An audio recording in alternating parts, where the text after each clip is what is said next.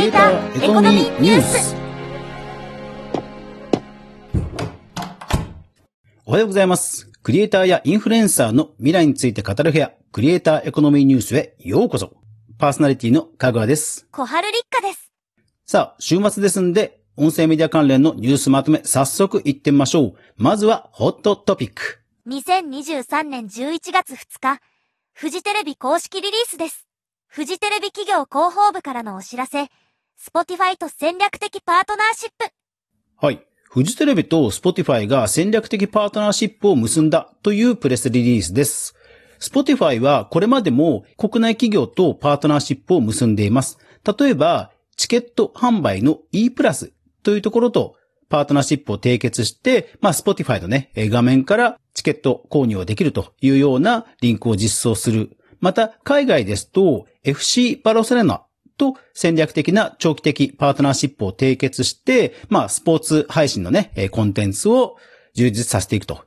いうようなことをやっています。ですから国内のパートナーシップ、特にコンテンツでしょうね。えコンテンツ関連のパートナーシップとしては、まあ、富士を相手に選んだということですね。プレスリリースを見てみますと、第1弾の番組として配信する、その番組のディレクターさんは、なんと、第4回ジャパンポッドキャストアワードの佐藤と若林の3600の番組を手掛けたディレクターさんが手掛けるということなんですよね。ですからまあこのあたりのご縁とかで、まあそういういきさつになったのかなとも思えます。もしくは TBS、テレ東などはすでにもう TBS ラジオ、それからテレビ東京のポッドキャスト番組、まあかなりこのレーベルとしてね、いろんな番組をすでにたくさん持っていますから、まあ、彼らのコンテンツパワーの方が、まあ、ちょっと強すぎるという意味では、フジテレビがちょうど相手としてはふさわしかったのかなという気もします。ただ、フジテレビもですね、コンテンツを全く出していなかったわけではありません。例えば、このラジオでも報じましたけども、7月に真夏のシンデレラというドラマがあったんですけども、そのスピンオフのポッドキャスト番組を Spotify で限定配信をしていたんですね。ですからまあ、フジテレビもコンテンツを他社に負けじとコンテンツを作る気満々と、そしてまあ、 Spotify もちょうどいい相手を探していたというところでは、まあまあ、相思相愛なのかなということを感じます。そして第1弾のコンテンツは、フジテレビのアナウンサーである宮地まなみさんのソロポッドキャストですね。通常のこうトーク番組です。えー聞いてみたんですけども、あの、ごく普通のトーク番組でした。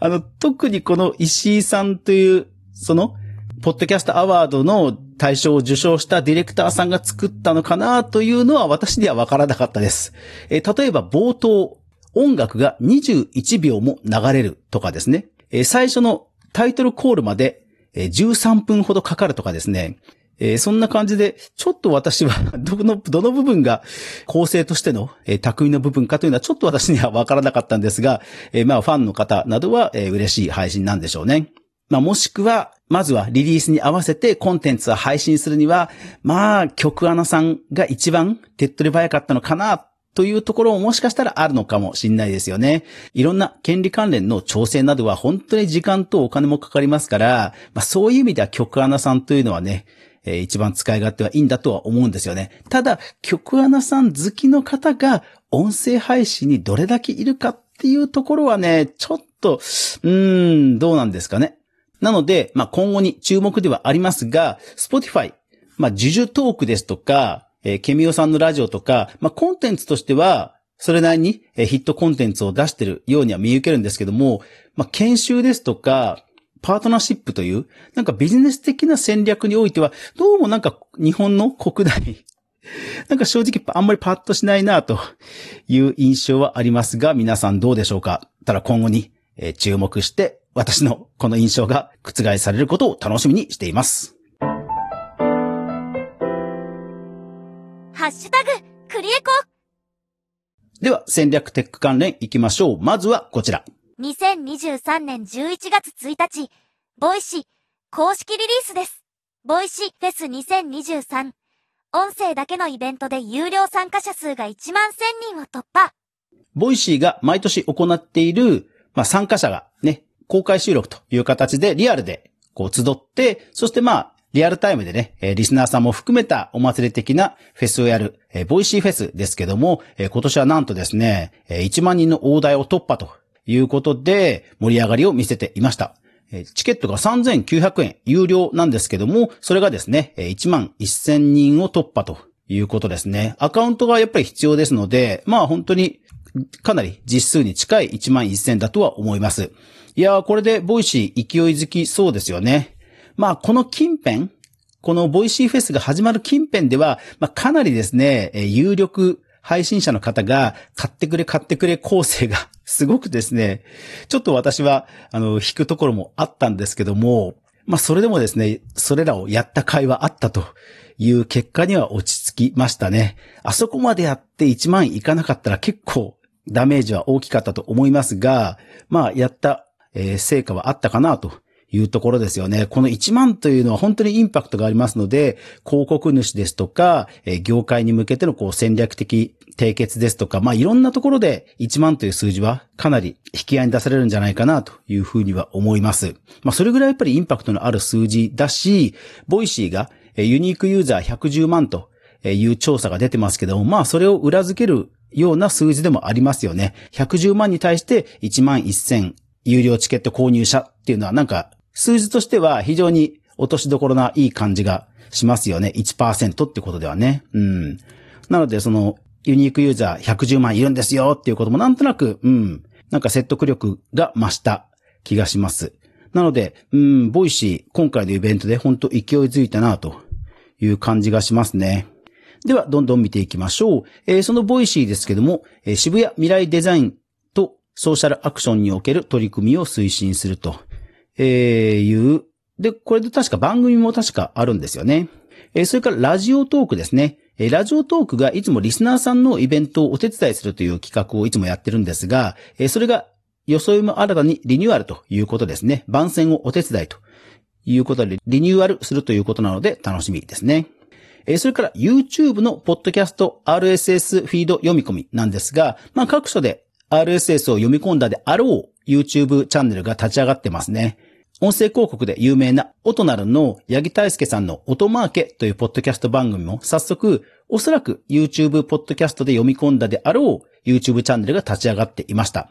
うん、なんか、ポッドキャストのサムネイルとカバーアートか、カバーアートと、それが YouTube にサムネイルとしてドカーンと出る印象と、やっぱりかなり変わりますね。なんか、うん、このあたりは、やっぱり YouTube ポッドキャスト用になんかカスタマイズした方がいいのかなっていうのは思いましたけども、まあこれで技術的には本当出揃った感じありますよね。ですので、その音なるの八木大輔さんがフィードを取り込む方法のまとめですとか、あとは有名なポッドキャストプロデューサーのコンさんがフィード登録をするときのトラブルについて解消する方法を紹介してくれてましたね。それから Google なんですけども、まあ Google ポッドキャストが合わせて撤退するという話がありましたが、なんと今度はですね、音声アシスタント、あの、OK Google ってあれですね。あの、音声アシスタントの担当者を解雇すると。それから対話型 AI の担当者も解雇ということで、なんか音声関係、なんかドドドッと見切りをつけた印象ですね、これで。いや、本当にね、Google ってやめ癖、Google のやめ癖ってよく言われるんですけど、いや、引くときは本当早いんですよ、Google。うん。なので、まあ、YouTube の方に音声は任せて、Google 本体の方では、どうも音声関係はちょっと、うん、完全になんか引いていく感じかなっていう印象ですね。かつてはね、音声のコンテンツをテキストにして、で、SEO とかにも影響して、もうこれからは音声コンテンツの時代だ、なんていうことをね、あの、言っていたマーケターの方々もいらっしゃったんですけど、なんとびっくり。えー、ほぼほぼこれ完全撤退っぽい感じですよね。うん、まあ、アマゾンの、アマゾンエコーでさえ、確かビジネス的には微妙っていうところはどっかの記事で見た気がするので、まあそれほどスマートスピーカー、特に日本ではあんまりっていうところはあったのかもしれませんが、まあ AI とかそっちの方に全振りしていくってことなんでしょうね、きっとね。うん。なので、はい、YouTube ポッドキャスト対応しましたけども、まあ、機能アップとか、えー、様々な機能改善が行われるかどうかは未知数ですので、まあ、やっぱり YouTube ポッドキャストに頼るんではなく、ポッドキャストやってる方は、えー複数配信するのがやっぱりいいんだろうなというふうには思います。で、そんな、ポッドキャストプラットフォームの一つ、 LISTEN なんですけども、えサーバーをですね、移転ということですね。えストレージサーバーという、あの、データをね、貯めておくサーバーを移移行するということなので、うん、なんか、続々と番組が集まってる感じで、勢いが止まりませんね。えーその移行に伴ってログが消失する可能性があるので気をつけてくださいというアナウンスが出ていました。